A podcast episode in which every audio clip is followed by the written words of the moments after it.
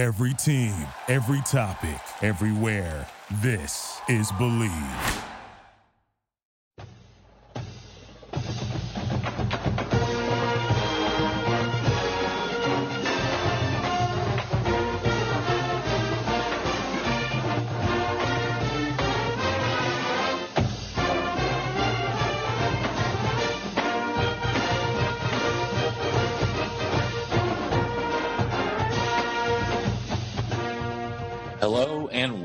The 168th edition of the Illegal Motion College Football Podcast. In Nashville, Tennessee, I'm the professor, Matt Perkins. And a bubble screen across the Harpeth River from me here in the Music City, it's our own offensive coordinator, the coach, Corey Burton. What's up, guys? It's a uh, senior night tomorrow uh, down at the Hillwood High School, um, playing Hillsboro, the Burros. um, the homeless Burros, I should say, because their stadium is being renovated. Um, and we are hosting them uh, for senior night. It'll be a, it'll be a fun. It'll be a great great matchup. Uh, hopefully, we have improved enough to give them a run. Last year was a little rough. Uh, drum roll, please. Sixty-two to nothing was the final score last year, um, and that was the halftime score. Um, so that's even scarier. So I hope we can only go up from here. Uh, but I'm excited. Um, I'm excited for the show, and uh, you know, it's finally fall weather, and uh, I hope all the people in Panama City, including my family who decided to ride out the hurricane, uh, are safe.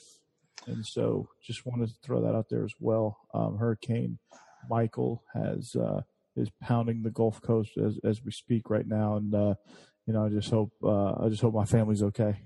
Okay, well, we've lost Josh uh, due to a power outage in the city of Chicago. So uh, hopefully his hamster will get back on the wheel soon. But in the meantime, Coach, uh, let's get kicked off with some quick slants. Uh, I'll throw it out to you first couple undercards in the SEC this weekend. Yeah, um, some some interesting, intriguing matchups. Uh, one that we have added to spread formations that we'll talk about um, here in the, the, capital city of Tennessee. Um, speaking of Tennessee, uh, they take on Auburn down at Jordan-Hare. Auburn. Uh, looking to bounce back. Auburn's been struggling mightily lately. Uh, they need to shore up some things on the offensive line. Jarrett Stidham needs to get back into a rhythm. Uh, defense needs to come back to form. Uh, and what better way to do it than against Tennessee? Tennessee just uh, they're they're the bad news bears this year. They in anything negative that could have happened to Tennessee has happened. Uh, there was the fumble six where they made a perfect defensive play, stripped strip stacked the quarterback, and tight end Isaac Nauta picks it up and runs in for a touchdown. Uh, week before against Florida, they run a trick play, fumbles it to the back of the end zone, uh, touchback. Uh, ball goes over to Florida. They turn it over six times. So anything that can will go wrong for Tennessee.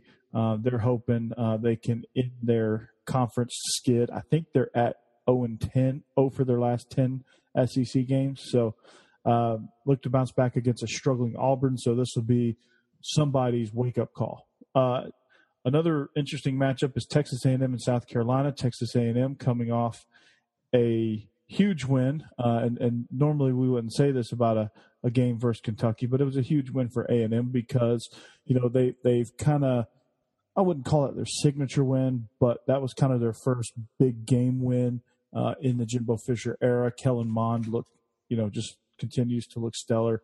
107 of 177 passes, 1400 almost 1450 yards, nine touchdowns. Uh, the Texas A&M offense is picking up right where it left off. Uh, South Carolina again, uh, they they won a. I don't even know what you described that game last week. It was a mess. They won a mess. Um, they came out somehow. They just came out with more points than Missouri last week in that just disgusting mess. Uh, but they they play at Williams-Brice in Columbia. Uh, A&M's favored by two. That'll be a fun that'll be an interesting game there. Uh, again, we will preview that in spread formations as well. We don't have to preview it anymore. You just gave it to us. well, we're gonna we're gonna actually make our picks. Um, so I just kind of told you about it. So I kind of gave you the cheat sheet so you could make your picks. Um, Missouri is traveling down to Bryant Denny. Uh, they're taking on Bama. Uh, Missouri will hopefully be the first team to prevent Bama from scoring over 40 points and uh, staying within, within four touchdowns. Uh, Tua Tagovailoa, man, that guy's struggling. Um, he is, I would say, wait, no, just kidding. Uh, Tua is probably uh, he he is he's one of the most exciting quarterbacks to watch in this conference. There's, I'm sure there's some flaw you could pick out. I just don't know what it is yet. Um, he's uh, he's on fire to say the least. Uh, Jerry Jeudy has, has been his biggest beneficiary. Um, bright spot for Missouri, of course, is Larry Rountree. And then this matchup features, I guess, another battle of quarterbacks. Uh, two great quarterbacks, Tua Tagovailoa, um, the young phenom, and Drew Lock, who is a lock to be an NFL first rounder. So that'll be fun as well.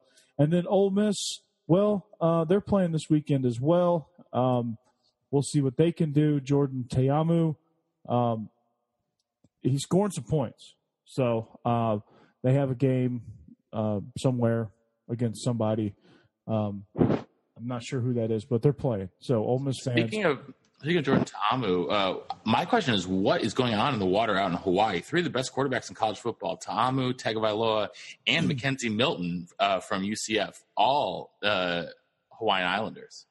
Yeah, I mean, it's I don't know those. I guess the I guess those uh, Samoans and Hawaiians can can sling the rock. And what, what's crazy is that uh, Tagovailoa's brother is committed to Alabama. Uh, obviously, they live in Alabama now, um, so that he's not tech. He's, he's technically an Alabaman now, um, an Alabamian. Alabamian, I believe. Alabamite. is that right? Uh, anyway, like uh, but I mean, yeah, it's it's it's crazy. These Hawaiian quarterbacks are just, I I don't know what it is. Like they just got, it.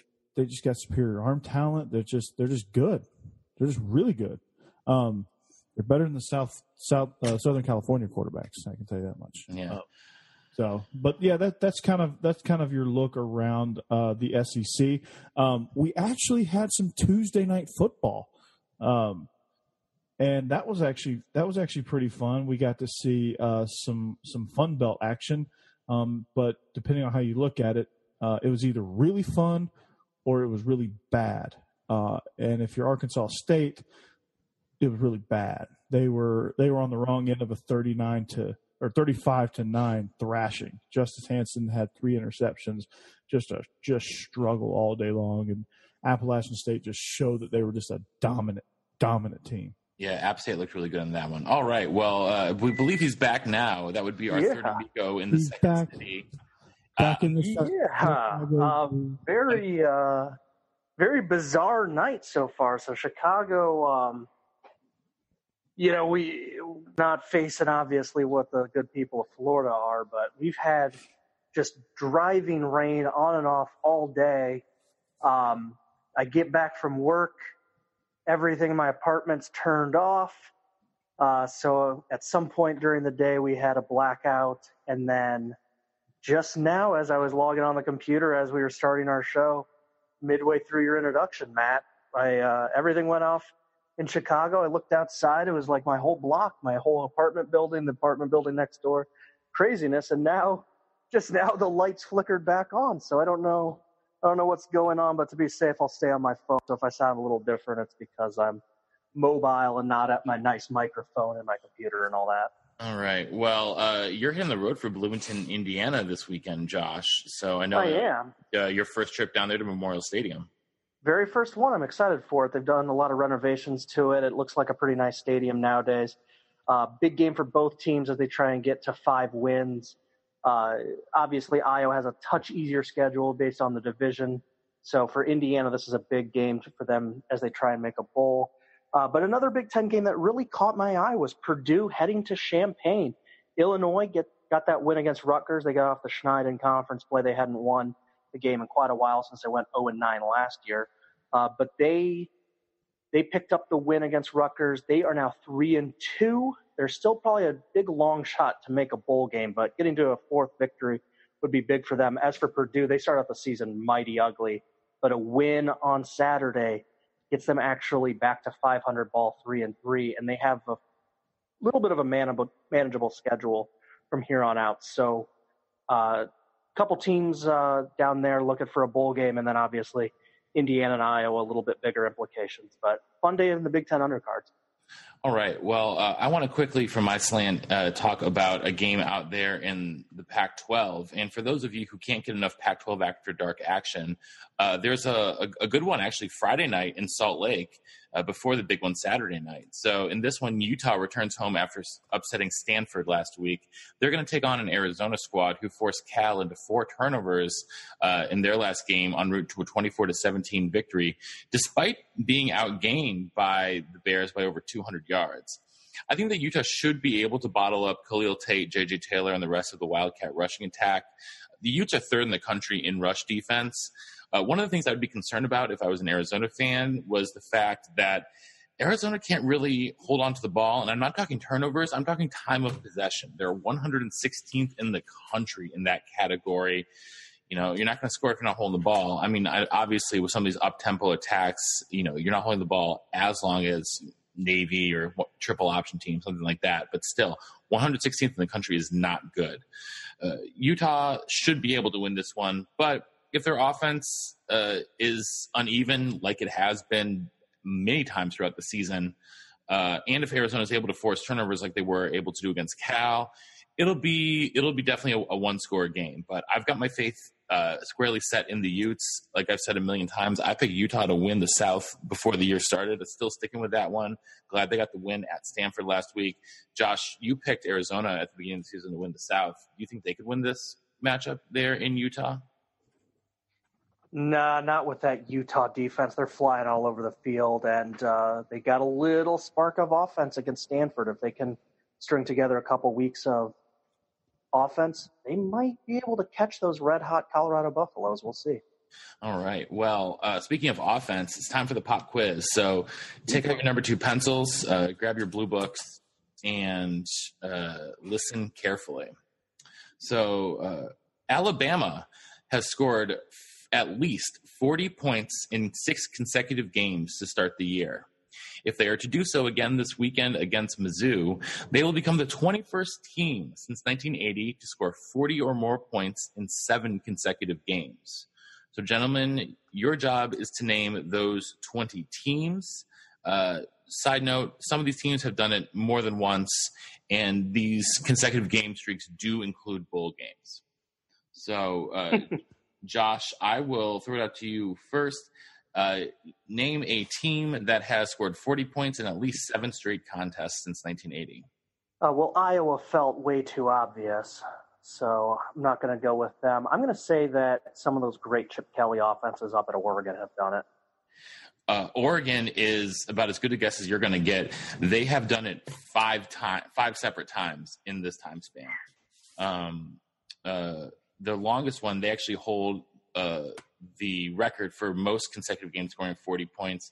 Uh, they did it 13 times in a row uh, between November of 2011 and November of 2012. Coach. Well, um, along those lines, it seemed that uh, Temple was way too obvious. So I'm going to go with uh, a much riskier guess and say Miami. Miami. Uh, which Miami? The U. Uh, sorry, coach, that is incorrect. The Miami, U? the U. I'm sorry, they never. They always had a great defense, never net quite the uh, high scoring offense. So should I should I take the softball pitch and go with Miami of Ohio? That was kind of a trick from me too, because they also did not qualify. Oh. well, that Uh, we got we both got a strike. oh yeah, that feel that feels no, that, that I'm, I'm not going to count that against you, Josh. Okay, well, Oh. because my real guess was going to be, I'm gonna go back after that Pac-12 conference. I'm going to take some of those Pete Carroll USC teams, and I think they might have done it when they had Reggie Bush, especially. Uh, sorry, they did not accomplish that feat. Dang! One strike each. Coach, you're up. All right. Uh, there's got to be an Alabama team in there somewhere that did it, besides this year's. Nope, there is not. Two strikes, coach. Josh, you're up. He gets a little bit of a bad rap for scheduling easy, So I'm going to say that the Pirate has done it, and I think he will have done it with his first tenure down at Texas Tech. Uh, Texas Tech is correct. They did it seven consecutive games back from 2006 to 2007.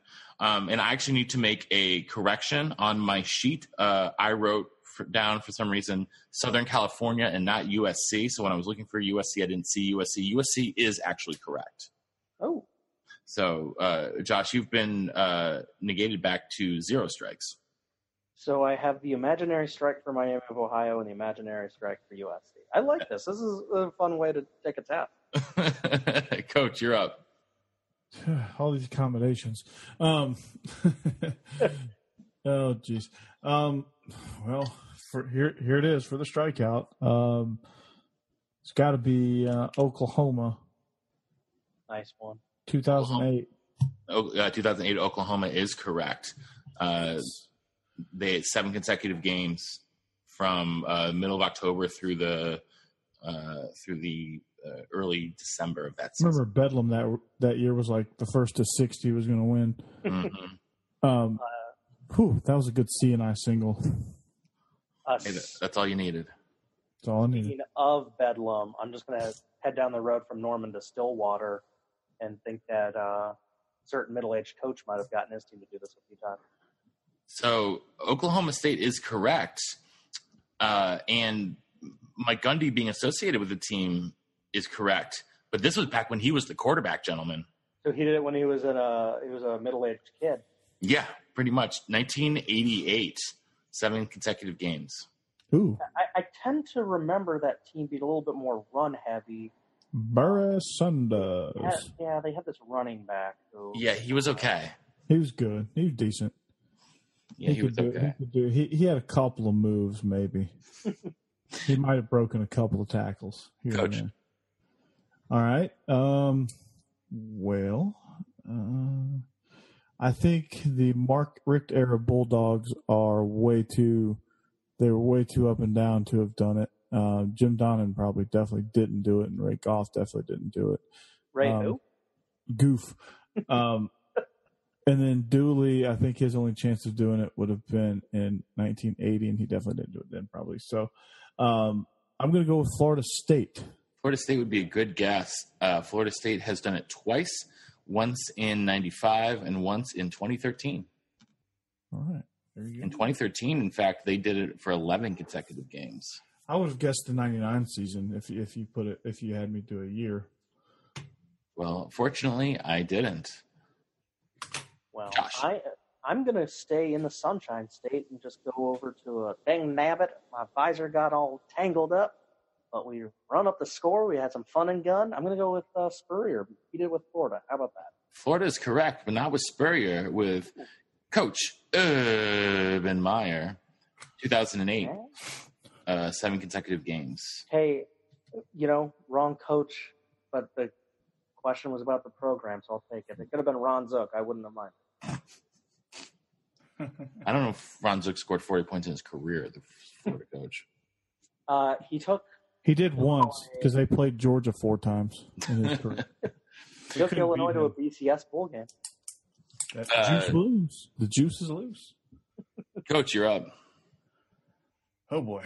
All right. Uh let's see. Staying in the conference, I'm gonna say old Mississippi. Coach, sorry, I'm sending you back to the pine. Ole Miss is incorrect. All right, Josh, uh, you've already won. Do you have any other quickly off the top of your head? Well, some of those Colt McCoy Texas teams might have been able to do it. Texas Um, is correct. Uh, I'm wondering if, uh, thanks to Big 12 defenses, if uh, the RG3 Baylor teams might have done it. Uh, Baylor, yes, Baylor actually appears on this list three times. Um, another team that crossed my mind, um, but I think that they he probably hasn't been there long enough to do this. Uh, I was thinking about going to the Pirate for a second time with Washington State. Uh, Wazoo, no, uh, they haven't done that quite yet. Uh, teams you the, missed. the, the Wazoo p- guest also uh, the reason I included on my list was just kind of hedging my bets that Mike Price had a pretty good offense also with uh, few quarterbacks out there. So, with uh, Drew bled so much, he needed a blood transfusion. and uh, Ryan Lee, Ryan Ryan Leaf. So, uh, all right, the ones you guys missed. Uh, number two, uh, actually tied with Oregon for uh, 13 consecutive games for the most. Texas A&M with Johnny Football. Um, uh, Josh mentioned Texas. Florida State was mentioned by Coach. Uh, Western Kentucky, uh, back yeah. in 2016, they did it for 10 consecutive games. guys, you missed Hawaii, June Jones era. Uh, they did. They had two separate nine-game streaks in which they scored 40 consecutive points. Oregon's been mentioned. Bowling Green uh, back in 2004 and 2005 did it for nine consecutive games. Uh, BYU in 1996. Uh, yeah, I wasn't going to get that one. Uh, Josh, your beloved Tulane team of 1998. Nice. Um, Boise State three separate times. Once in 2002, once in 2009, once in 2010. He's a good Boise. Uh, Louisville back in 2004. Ooh. Houston in 2011. Marshall in 2014. TCU 2015. Uh, uh, Louisville again in 2005. And finally, Louisiana Tech in 2012. Uh, good job, uh, Josh. You get a B plus, Coach. Uh, we're gonna give you a gentleman C on that one. That that was a like you barely passed C. yeah. I, I think I've gotten three in a row. Uh, I believe which, that's correct. Which I think might be my longest streak. Normally, I feel like normally coaches is racking up the wins, but all right. Well, guys, let, let, us hit the. Let's. Uh, it's time to hit the deep roots. So, uh, we will start uh, where College Game Day is going to be this weekend, and that is Ann Arbor, Michigan. Uh, the Badgers are coming into the big house, but they're going to be down a couple of key defenders on an already suspect defensive unit. So, Josh, is Michigan going to be able to capitalize on this opportunity? I think they will um, because we saw Nebraska put up over 500 yards and have over 20 points.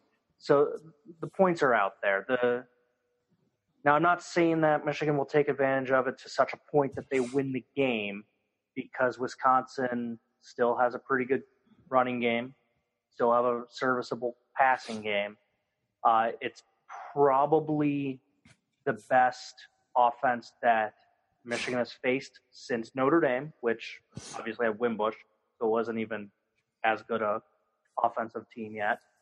So it's weird to say this for Wisconsin, but I think that they, in order to win, will have to win it in a shootout, which is bizarre to say for these two teams.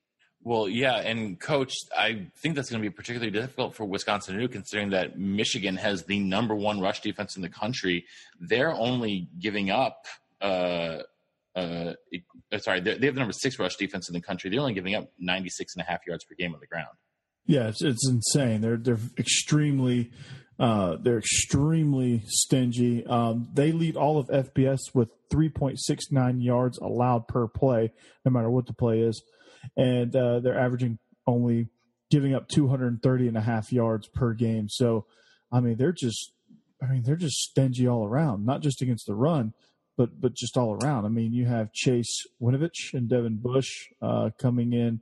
Uh, get this percentage here. Uh, they're sacking – the opposing quarterbacks on a 12.8% of all dropbacks, which is good. That's astounding.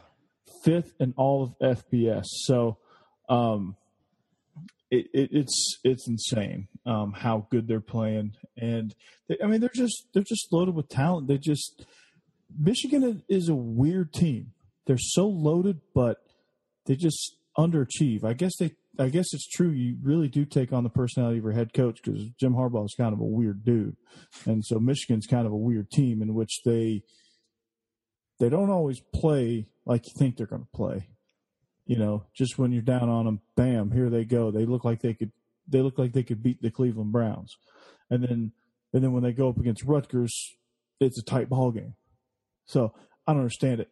Uh, this year they they've looked the, the the peaks and valleys have been a little bit more even. Uh, I want to talk about Shea Patterson. Um, He's second in the Big Ten in passer rating and completion percentage. He's almost 70%. He's third in yards per attempt, 8.6, and he's uh, also third in pass or touchdown passes at 10. Um, his ratio is 10 to 3 with uh, TDs and interceptions.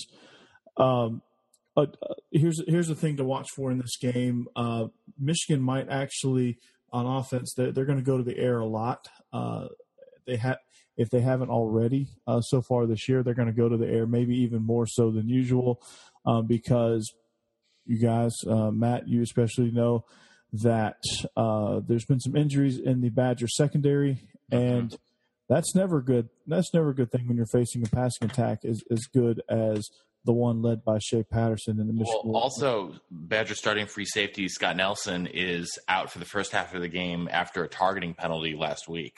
Yes, absolutely, and and he adds to it as well. So, um, you know, Matt, this is one of those matchups where, you know, on paper, it really is stacked against. It's stacked heavily against Wisconsin, but you know, being that this is a Big Ten rivalry game, uh, you know, it's a conference game, and these two teams don't like each other. You can correct me if I'm wrong, but I get the. I wouldn't really that. consider it a rivalry game. Just I, I think Wisconsin's it's, rivals as Minnesota and Iowa.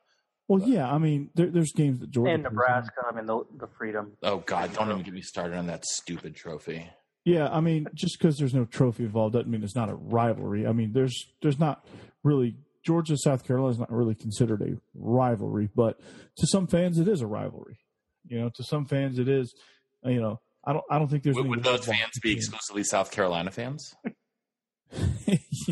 yeah, and those fan and those Georgia fans that live in live in the eastern part of the state. So, um, but yeah, I mean, you know, I, I don't.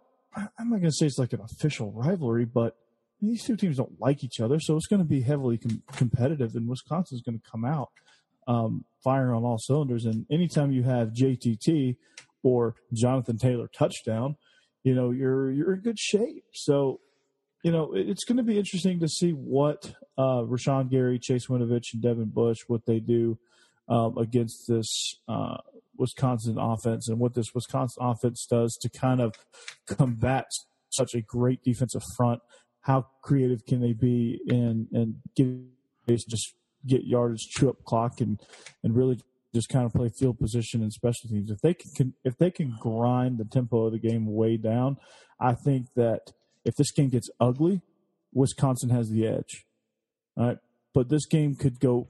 I, I think honestly, this game's going to go one of two ways. It's going to be really ugly and Wisconsin wins, or it's going to be, uh, it's going to be just people flying around, and if it turns into a speed game, Michigan's going to have the upper hand. Yeah, because Michigan has the better athletes. Yes. I'm most interested in seeing the chess match between Michigan defensive coordinator Don Brown and uh, Wisconsin head coach uh, Paul Chryst in terms of how Wisconsin tries to attack that very stout Michigan defense. One of the things that they did against uh, against Iowa was they lined up with up to eight offensive linemen at once on the field and just ran it down their throats. And I think that is, you know, might be the best method of attacking this Michigan team, considering that obviously Wisconsin's, you know, talent and depth is there at the offensive line position more so than anywhere else anyhow, we need to move on, and we are going to hit the road to Death Valley uh, on Saturday night. Uh, it's going to be a great matchup between the Bayou Bengals and Coach's Dogs. LSU licking their wounds after they lost in the swamp last weekend, and now if I'm in Coach. Coach, if I'm in your seat, I'm actually a little bit more worried about this game now than I would have been if LSU had beaten Florida. Uh, you know, Tigers have their backs against the wall, and uh, we, they will have, shall we say, a bit of a vocal crowd there on Saturday night. Uh, Coach, how do you feel about how do you feel going into this one? Well, first of all, it wouldn't matter if LSU was 0 and 6 coming into this game. Their crowd's still going to be raucous. It doesn't matter. If there's a home game in Baton Rouge, their crowd is up for it. Especially um, Saturday night. Especially Saturday night. Uh, but this one's uh, the the 2:30 Central Time kickoff. So is it? I thought it was a night game for some reason. It's, I, it's I, the 2:30 CBS game. It's the okay. It's the number one game. Um, but still, I mean, honestly, I, I don't think this LSU team's going to do something drastically different because they lost last week. Um, I, I, think they're going to still kind of play at the level they were going to play at, regardless. You know, they're not. I don't think they're one of those teams that really ebbs and flows based on winning or, winning or losing. So, um, you know, I, I, agree it's a must win, um, but they were going to come out swinging anyway because you know if you're trying to get in the, the college football playoff, every game's a must win. So, um, so I think that kind of goes goes out the window. But you know, honestly, if Georgia can Georgia if they can find a way to keep gelling that offensive line, um, I really I've really been impressed of how how they've kind of handled and managed this two quarterback system. I didn't think it would work, but Justin Fields actually comes in and, and gives a pretty good spark to the to the uh, Georgia offense. And yeah, he, he, he ain't ready to be the full time starter yet because I, I, just don't think he's mastered the college level uh, passing yet. Uh, I think I think it's still moving too fast for him. But he comes in and he's a nice little change of pace uh, for Georgia, and I think that's good how they're managing him. Um, I've been thoroughly impressed with the run game with DeAndre Swift and Elijah Holyfield, and even Brian Herrien getting in the mix uh, defensively. Uh, ironically enough, going to have to figure out a way to stop the run. You know, uh, Roquan graduate or Roquan moving on to the NFL can't be the reason you all of a sudden can't stop the run. Um, Monty Rice, Tyler Clark, uh, Julian Rochester, Jonathan Ledbetter, those guys are perfectly capable of stopping the run. Uh, the secondary is going to have to come up with some big plays. DeAndre Baker is going to have to continue doing what he's doing. Uh, J.R. Reed going to have to continue doing what he's doing. And uh, Tyson Campbell, uh, the um, the freshman sensation, over there uh, at corner. Uh, they're going to pick on him a lot. Uh, they've got their hands full with Joe Burrow. Joe Burrow's proved that he's he can be in that uh, upper tier of SEC quarterbacks, and uh, so it's it's going to be an extremely competitive game. It's, it was going to be that way anyway. It's going to be a raucous atmosphere because let's face it, these Cajuns really know how to party and they're loud. They are loud, and they've been tailgating since yesterday. Oh, I think that's being generous. I thought they were there uh, ever since they got back from the swamp. I thought they just set up shop, you know, right outside of. Uh, they probably they, they probably did. I wouldn't would not shock me. They they probably did. Uh, they're probably boiling. They're probably boiling their, their body weight in in uh, crawfish. But yeah, it's gonna it's it's gonna be a it's gonna be a tremendous game, and uh, you know it's just gonna be it's gonna be a tight sixty minute physical slugfest. Absolutely. Uh, Josh, uh, what are your thoughts on this one? Well, I think Coach is being uh, his usual diplomatic self when it comes to a Georgia opponent. I think it's going to be an interesting game for about a half, and then the more talented team, Georgia, the more impressive coaching staff, Georgia's, will pull away. And yeah, the that environment might keep LSU around a little bit, and maybe Burrows has a few nice passes to keep LSU involved, but Georgia's the better team, and I there's kind of a feeling I have in the pit of my stomach that I think that this is the game that Kirby says to Jake basically, "Hey, you got us to the playoffs a year ago. You're playing all 60." I, I think Jake Fromm plays the whole game, wins the big game on the road, and we don't see Justin Fields at all. Ooh, I like that. That's an interesting call. All right, well, let's head up to uh, a big one out in the Pac 12. The top two teams in that conference will face off on Saturday afternoon in Eugene. Washington coming in uh, after a surprisingly competitive game with UCLA last weekend, while Oregon just got a week off after beating Cal two weeks ago. Josh, Washington's defense has been excellent so far this season, but they have not faced anyone like Justin Herbert yet. So, can we expect to see the Huskies slow down that Duck offense? Well, the way they're going to have to slow it down, I think, is actually hanging on to the ball. And this is a Washington team that's been very erratic with their offense in terms of they, they look a little bit at times like a teenager learning how to drive stick shift where sometimes they get it into gear and it, it looks good, and then other times it's just been downright ugly. Um, but I think Oregon is approaching that Chip Kelly level of fear where the only way to slow them down is to not let them possess the ball. And if Washington has one of those offensive funk games, I don't think it necessarily matters how good that UW defense is because Oregon's going to find a way to score three touchdowns. And it now becomes a question can Jake Browning, can Myles Gaskin find three touchdowns themselves? Coach? Oh, um, so this is this is interesting because because Washington is uh, defensively they're they're talented, um, and and like Josh said, that was a perfect analogy um, with a teenager driving a stick shift. I just got the mental image; it was priceless. But um, you know, I, you know, how, how, do you stop an offense that's averaging 503 yards per game, uh, and you got a guy like Justin Herbert coming off a, a, a bye week, and I, I mean, honestly, I just think that uh, if Washington struggled with, or if they, or, or if they, uh, I don't know how, I don't know how to say what they, what happened with with Auburn, um, ended up losing that game, but um, you know, I, I think it's going to be tough sledding as far as trying to stop it. So I think that Washington is going to find themselves in a shootout to you know, with Oregon. It's it's going to kind of be like a race to 50. Whoever gets to 50 first is going to is going to win this game because I don't see either of these defenses stopping each other just because they're so high octane and so tempo, um, and they're just so explosive that you know I think it's going to be a track meet for for the majority of this game, and it's going to be a fun game to watch. Um, I'm interested to see what uniform combination Oregon comes out in. Maybe they go all highlighter yellow. They blind was uh, Washington. I almost called them Wisconsin. Um, I think they're going to go. With the chrome, I think they're going to go with the chrome helmets. Yes, that would be. That I don't know. I have no idea actually. But. Um, but yeah, no. I mean, this is this is kind of a a weird game to preview, uh, just because Washington is just so up and down. They're they're they're just tough to predict. Uh, they have all this talent, but do they use it effectively? Do do they always play smart?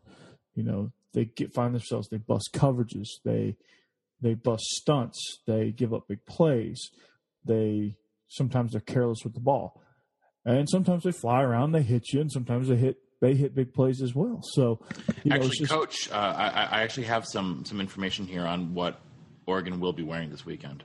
Ooh, yeah, uh, they are going with the all green look all green. They've been they've been, they've been like bright like lime green. They've been committed to, to the color green this year. Yeah, so they so, are. Okay. They're going. They're going all all green. all green, green helmets, mm-hmm. jerseys, pants, yeah, socks, shoes, all of it. Mm-hmm. Okay. All right. Yeah. I can dig it. And the those yellows, numbers. though, uh, those yellows that you love so much, they'll be wearing those week 13 at Oregon State. Ooh, the highlighters. Mm-hmm.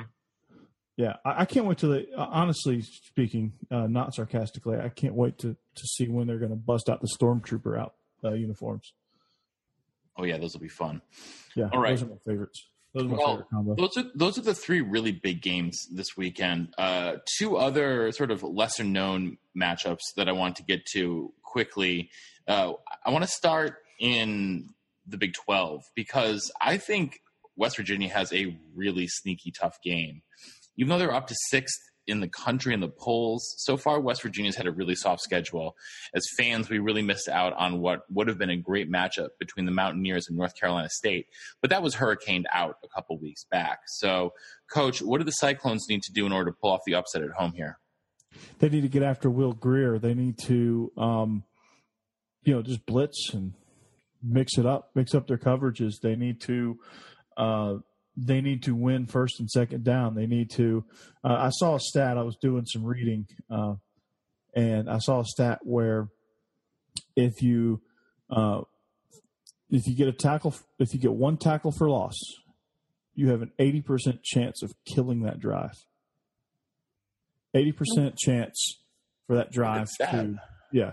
So honestly, uh, I also read. I, I, was doing some defensive research because I'm I'm trying to be a good good coach and and just kind of support my my defensive guys and um, you know, and it was about Kirby Smart, so it was kind of like serving two purposes. You know, I was just kind of interested in learning about kind of what his philosophies are and uh, you know also what could what could we do to help our defense at Hillwood? So, um, stunt the B gap was another concept that I learned, and uh, you know just mix up your coverages and, and try to play games with with Will Grier. Uh, what they like to do is they they run a lot of RPO stuff, and so if you can have if you can have somebody rob uh, those RPO options, whether it's rob the seams um, on your slant RPOs or or get your corners to uh, to show a certain coverage and then rob the uh, the fast screens and, and, throw safeties over the top deep. Um, you know, when you're mixing your coverages up, maybe that's something that they could do to kind of disrupt what West Virginia likes to do, and and that's you know that's going to be uh, without a doubt. And of course, obviously, if you can make them one dimensional, um, as I mentioned earlier, keep them behind the change, cause them to be one dimensional where there's no threat of run. Um, you know, that's that's another thing what you can do. And and uh, you know, Iowa State has proven time in and time again this year that they can they can get it done. They can play some defense. They can fly around. They can tackle. They yeah. can get guys in space and tackle. And it's it's really kind of been fun to watch Iowa State. I kind of caught myself watching a team that I never thought in a million years that I would watch more than just let's flip to this game on a commercial break. I, I actually kind of I actually kind of stuck on their game uh, a little bit last week. So they're they're a fun team to watch. Yeah, Josh and Iowa State last week also showed some offense. Yeah, they did, and one of the keys for that game against Oklahoma State, in addition to having a really good passing day with over 325, with over 300 passing yards, was they took advantage of Oklahoma's Oklahoma State's mistakes. Uh, I know the turnover margin was equal at two, but get those two takeaways that was nice. Uh, Oklahoma State had nine penalties, and why do I bring this up? Well, West Virginia's been winning, but their last two weeks really sloppy against Texas Tech he had 12 penalties for 115 yards in that game. And then last week against Kansas, yeah, they got the win, but they had four giveaways. So, how do you get upsets? Well, turnovers and penalties, and the more talented team shooting themselves in the foot. And so, if West Virginia does that, they can they can find their themselves on the wrong end of this one. And then I kind of wanted to pose this question to Coach, which is uh, what are the games on the schedule, coach, that you look at and you go, okay, our kids are going to be engaged, and weeks that you go, okay, our kids are going to be checked out? Um, what are some of the s- situations for being checked out? Uh, like our homecoming opponent, uh, Glencliff. Okay, um, we know, we knew without a shadow of a doubt, it didn't matter what we did, it didn't matter what they did we were going to roll the score up on them, um, and we could just name this name the number we wanted. Um, so we knew they're going to be checked out against that. The two the two teams that we know on our schedule were surefire wins. Uh, were the ones we checked out. They're checked out for fir- surefire wins. Do you find that the teams checked out a little bit just before a bye week?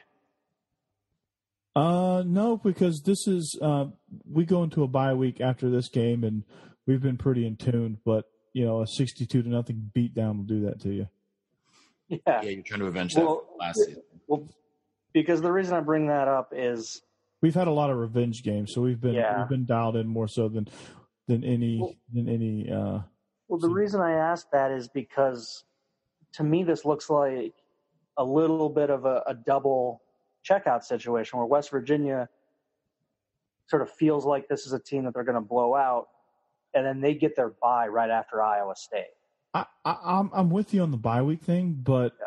West Virginia's watched film. Iowa State is not what Iowa State used to be. Uh, and if I'm West Virginia and I've watched film, I figure that out. That wait, we're not going to be able to push these guys around. So, um, yeah, I, I, I think it's a.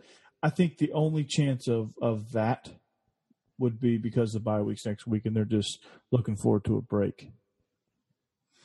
All right. Well, I, I, don't think they're taking this one for granted at all. Yeah. Yeah. Um, all right, finally and quickly, uh, it's a bit of a down weekend major conference game, so I wanted to include uh, Central Florida versus Memphis on our deep roots because even though we mention the Golden Knights nearly every show, we still don't give them enough love and the love they deserve. They have not missed a beat since bringing in an entirely new coaching staff under Josh Heupel. Uh, Josh, you've got Central Florida way up in your poll, so do you think that Memphis has any chance of knocking them off on Saturday? Uh, I'm not I'm not sweating bullets. And just for frame of reference, how high up do I have them? I have fourth? them fourth. Yeah. In my latest poll. Uh, here's the thing with Memphis. They're they're a well coached team. They're a dangerous team, but they're a little bit like Washington in the flip side. It's not their offense that's having fits. It's been sometimes of their defense just kind of stuck in mud. Um, they blew out Connecticut a week ago, but everyone does that. But the week before that, down at Tulane, they couldn't do anything against that option attack. They lost 40 to 24. Earlier in the season against Navy, struggled with that option attack, 22 21. I know McKenzie Milton throws it around. I know Central Florida has a dangerous passing attack but McKenzie Milton is a very mobile quarterback. They love to do some of that RPO stuff. So while it's not the same sense of a triple option throwing you off, Central Florida does use tempo and play calling and have a mobile quarterback to do things where their plays have an element of option where McKenzie Milton gets to decide what is he doing on this play. It's not triple option, but it's a offense that has built in characteristics of giving you a little bit of that improvisation and letting the players kind of choose how the thing goes. So I, I think it sets up nicely for Central Florida. Coach? Yeah, yeah uh, Norvell, to, to, to bolster what Josh is saying, uh, nor, uh, Coach Norvell was was quoted as saying they're probably playing even faster than what they did last year. Uh, quote: Their tempo is at warp speed. They're snapping the ball anywhere from five to ten seconds after the previous play, which is extraordinary. End quote. So uh, that just tells me that you know they you know they wear you down, they wear you out. They won't allow you to substitute. They won't allow you to do anything fancy, anything crazy you have to kind of be forced to play to play base defense because as soon as you get into something, uh, as soon as you make a call, uh, they're snapping the ball, and you can't look. You don't even have time to look over the sideline. You got to get set and let's let's rock and roll. We just got to go play base, and that plays right into Central Florida's hands, and it's probably the reason why uh, they are sitting at averaging 574 yards per game, which is up from last year's 530. Um, so uh, McKenzie Milton's is just killing it. Uh, Josh Heupel is killing it, and I think this is a much much more. Uh, I think the gap between these two teams is much wider than it was a year ago. Um, uh, not to say Memphis is not competitive because they'll be competitive. They're just going. to I think that uh, UCF is on such a roll right now that you know Memphis is going to look a lot worse than they actually are, and, and Memphis is a is a really good uh, program. They're just not, you know, I just not think they're there. outmatched. They're not quite there yet, and I think they're yeah. outmatched in this one uh, because UCF is just so so efficient, just so good at what they absolutely. Do. absolutely. Yeah we're still we're definitely gonna be looking forward to that ucf cincinnati game later on in the season. All right guys time to hit our last segment spread formations. And for that we are bringing in a guest picker tonight uh, in from durham north carolina. It's friend of the show jens herman. Hey thanks guys. Jens. waiting for my wheels up jet but uh, it never came so uh, my toyota camry did just fine all right. Yeah. That, that's actually a trademark phrase. We now need to pay ESPN some money for saying wheels up. Oh gosh, don't get me started on that. All right, guys, for the season, you, everyone out there knows it's not been the kindest to us. So uh, let's hope that Jens is our good luck charm. Uh, we bring him in because he's here for homecoming at Vandy this weekend. uh, the Commodores welcoming in the Gators, who are fresh off that big win over LSU last weekend. Uh, Jens, who do you like here? I don't like anybody in this game, football wise, but uh, I'm going to go with Vanderbilt. Uh, do I think they're going to win?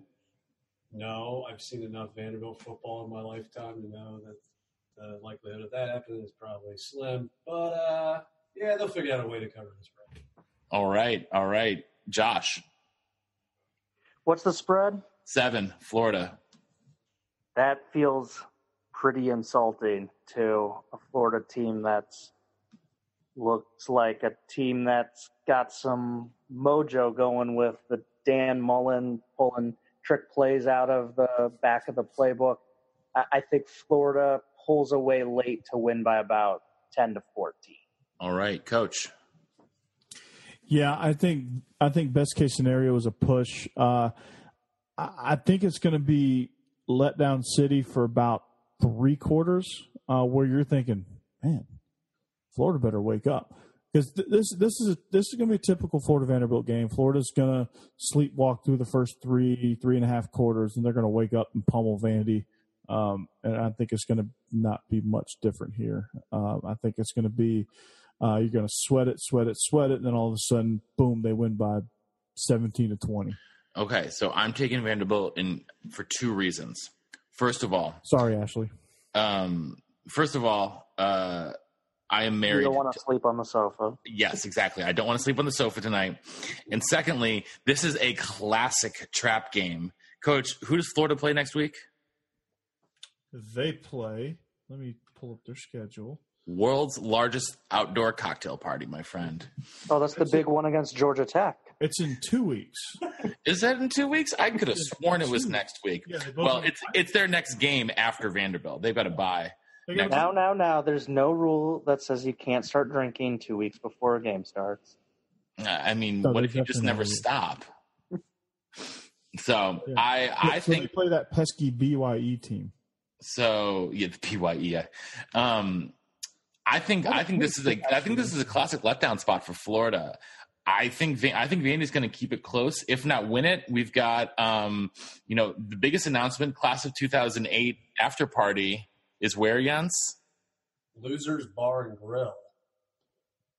It's a, yeah, Losers I, the Grill? Or Losers bar. Yeah, Losers Bar. I can't make this stuff up, folks. The after party for the football game is at a place called Losers. So. I sang karaoke there once with the guy who wrote Friends in Low Places. Yeah, and you tried to kick him off the stage while you were yeah. singing that song. I Heismaned him because he looked like Doc Brown from Back to the Future. I didn't know who the heck he was. then he bought me a gin and tonic. That was very nice of him. Yeah. All right, guys. Well, let's uh, let's stick with some Floridian teams on the road for our next pick. Go to Tulsa, where the Golden Hurricane are hosting South Florida. Bulls giving seven and the hook at Chapman Stadium. Uh, Jens, you got a lean on this one? Uh, honestly, I don't know much about either of these teams, but I know I don't like to bet against weather, um, especially with Hurricane Michael hitting the southeast. So I'm going to go ahead and take uh, Luke Skipper in the Golden Hurricane. All right, all right. Uh, Josh.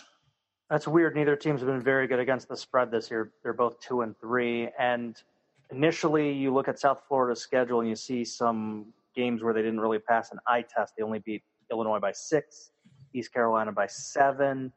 You're kind of wondering what's going on with that team. But Tulsa trending wrong direction after a moral victory against Texas, where they only lost by seven. They lose by nine to Arkansas State, and then these last two weeks, 14 at Temple, and then they got blown out by 15 with Houston. They're going the wrong direction. I think the Bulls find their gear and get it done in Golden Pain Stadium. Coach. Um. Wow. Okay. Um. I'm gonna go Bulls on parade here. Uh. Because hey, this game's not played anywhere near the southeast. It's at Tulsa. Um. So yeah, but it's still, the, the Hulks are still the Golden Hurricane, man. I mean, you, you, you they are the Golden Hurricane. They both will be wearing gold helmets. That's the only similarity. Um, Bulls on parade here. I think they get seven and the hook.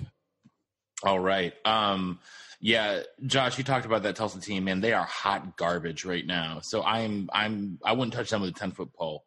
So I will also take South Florida. Next, Air Force travels to San Diego State in a big Mountain West game. Aztecs went up and won on the Smurf turf last week. They get to head home to face the Falcon squad that ran over, around, and through Navy last weekend. Uh, Jens, Aztecs giving 10 at home. What side are you on? I'm taking it up to 11. The Aztecs don't have Juwan Washington, but they got my man Chase Jasmin. Oh, yeah. So oh, yeah. They're going to win by 11. All right. Jens on the Aztecs. Josh.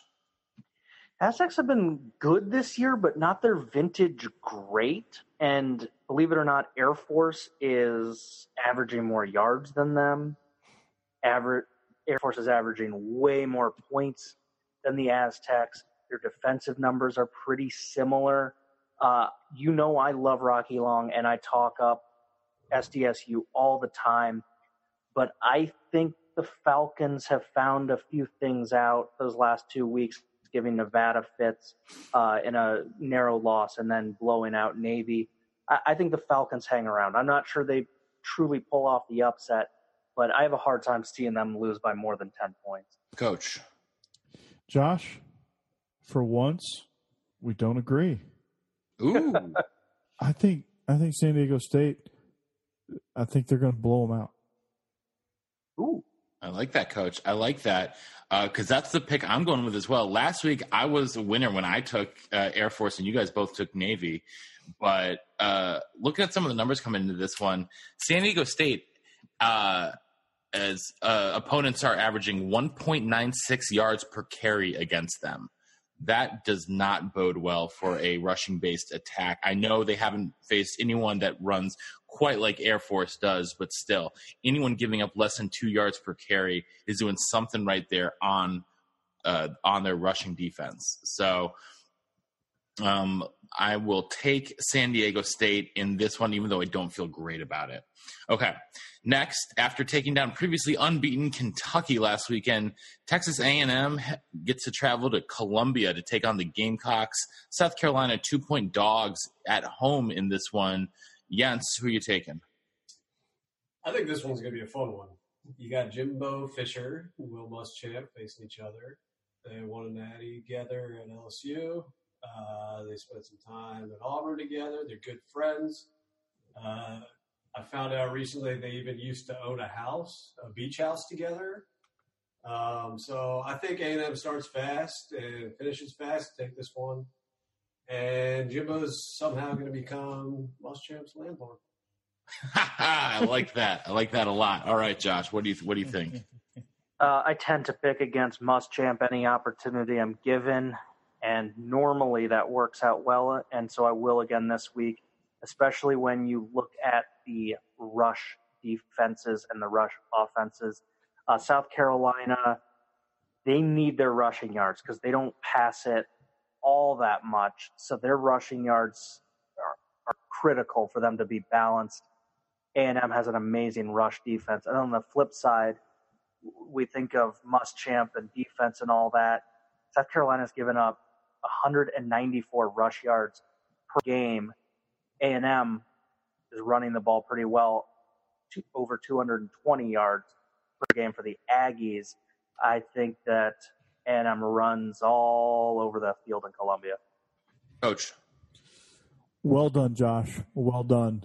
Uh, my prediction is uh, the same as Apollo Creed when asked about what his prediction was for Rocky, and he said, pain it's going to be a blowout. I think Kellen Mond, Trayveon Williams, uh, that they're just they're going to be too much. Uh, I don't trust Muschamp in a big game scenario unless he has a unless he has the uh, gully washer once in a lifetime uh, Noah's Ark rainstorm behind him. Uh, I'm not sure he can win this game. All right. Yeah. I, I originally was thinking about taking South Carolina it looks like Jake Bentley's going to start this week in a quarterback, but I don't know. It, it, it, really doesn't matter because he's playing defense. Yeah, exactly. So, uh, as much as I hate doing it, give me the Aggies. All right. Uh, Steven Montez, Laviska Shenault, and the rest of Colorado's high flying offense gets to take a trip to Southern California this weekend. They're going to pay a visit to the Coliseum. USC coming off of a bye week, which was desperately needed for this squad. They have not looked terribly impressive so far this year. Still, Trojans touchdown favorite at home. Jens, you got a lean here? Oh yeah, he's got a Uh, gangster lean. I'm a exactly. I'm a Steven Montez fan. Yeah. He's from El Paso, Texas. You know, there's not much to do out there besides throw footballs. Um, plus, Montez won the presidency in Veep, um, and I'm picking them to cover. Uh, in fact, give me Montez and the Buffs to win outright. Ooh, I like that a lot. I like that a lot. Take that to the bank. If you're going to go go money line on Colorado, make yourself some real bucks. All right, uh, Josh. See, here's what's concerning about the Buffaloes is their opponent's win loss record is five and seventeen, so they haven't played a soul. Um, but then this begs the question: Does USC qualify as a team with a soul because they are three and two? They've won the last two weeks by three points and four points against an okay Washington State team and a pretty underachieving, lifeless Arizona outfit. So they're not terribly impressive themselves. Then when you dig deeper in the numbers, the Buffs averaging a hundred more yards than USC. What's up with this Tee Martin offense, this Clay Helton offense? Trojans can't move the ball really at all. And then you mentioned Steven Montez. That's a great pick by our guest picker because USC is allowing well over 200 yards passing per game. I think he goes off. I think he picks them apart. And here, what here's something that even makes me feel better. USC one and four against the spread this year. Colorado four and one. I'll take the Buffs. Ooh, I like that, Coach. Yeah, USC's burnt me several times. I've given them way too much credit, and for that reason alone, I'm picking Colorado. But um, also, I think Colorado is honestly just a better team right now, and Montez is one of the main reasons. And I think they're gonna. I think he's gonna sling it around a yard.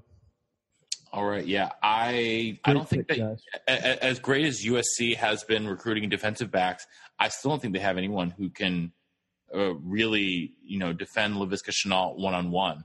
He's proven to be one of the best receivers in the country, and I think that's going to show up again this week.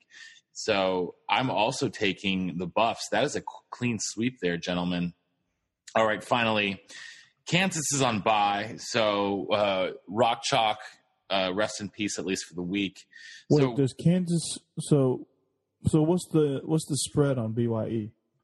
Uh, it's uh, BYE is a 14 and a half point uh, favorite on the road at Kansas. Ooh, that's an interesting pick. Yeah, but uh, I'm gonna go with the Jayhawks though. um, so but those Jayhawks, yeah, they they have to play BYE this weekend. So we need to at least have the spirit of the Jayhawks alive. So we're going to welcome back Rutgers to the picks party. Scarlet Knights on the road this weekend. They find themselves 25 and a half point dogs at Maryland. Jens, you probably don't, but do you have any strong feelings about this one?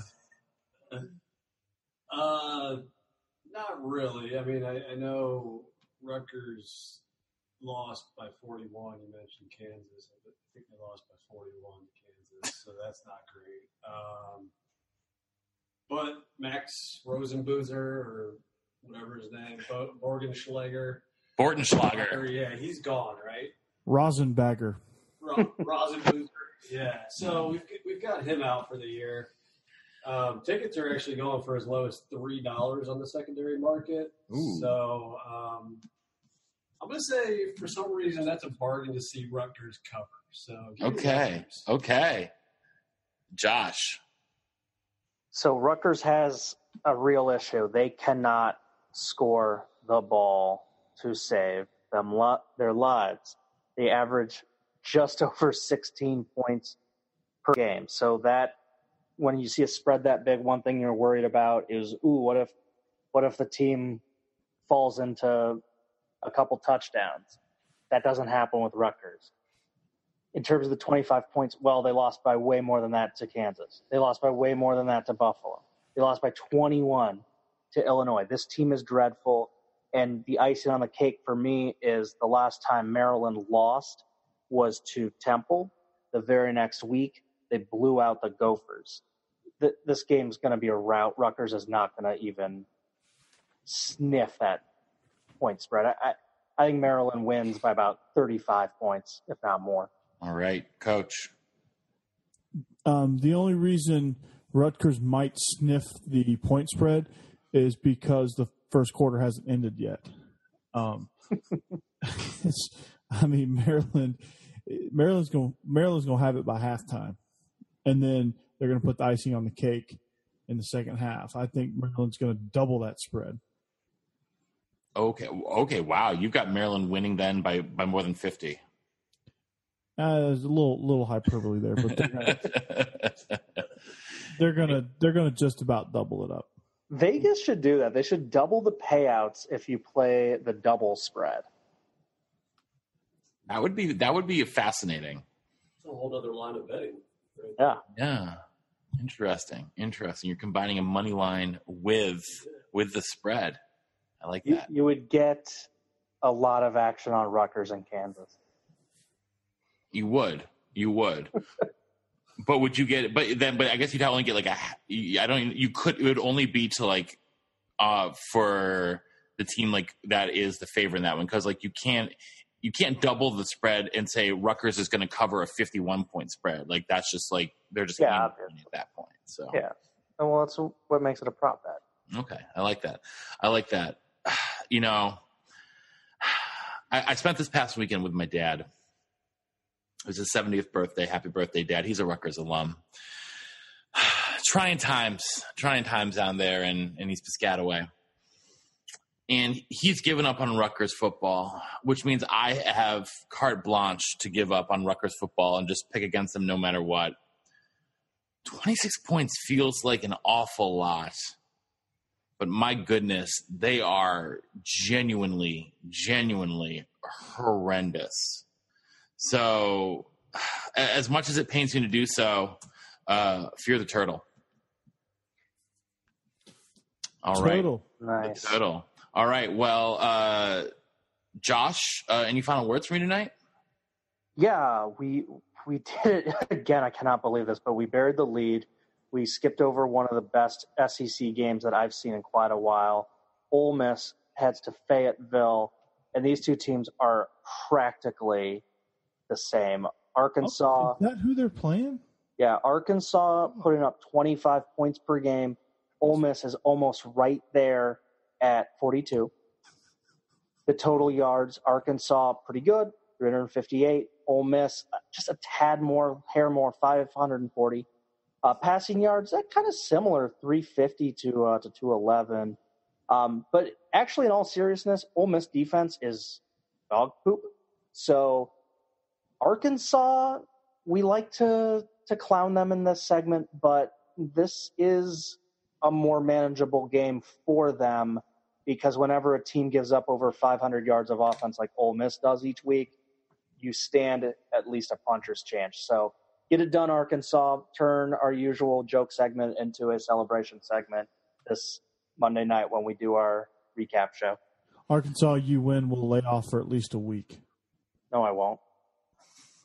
All right. Well, I think that's going to do it then for us here tonight. So, on behalf of our own offensive coordinator, the coach, Corey Burton, here in the Music City, and our intrepid blogger from Big Ten and Counting, Josh Cook, up there in the Windy City, and our special guest picker sitting right next to me in Nashville, Jens Herman. This is the professor saying so long and see you next time on the Illegal Motion College Football Podcast.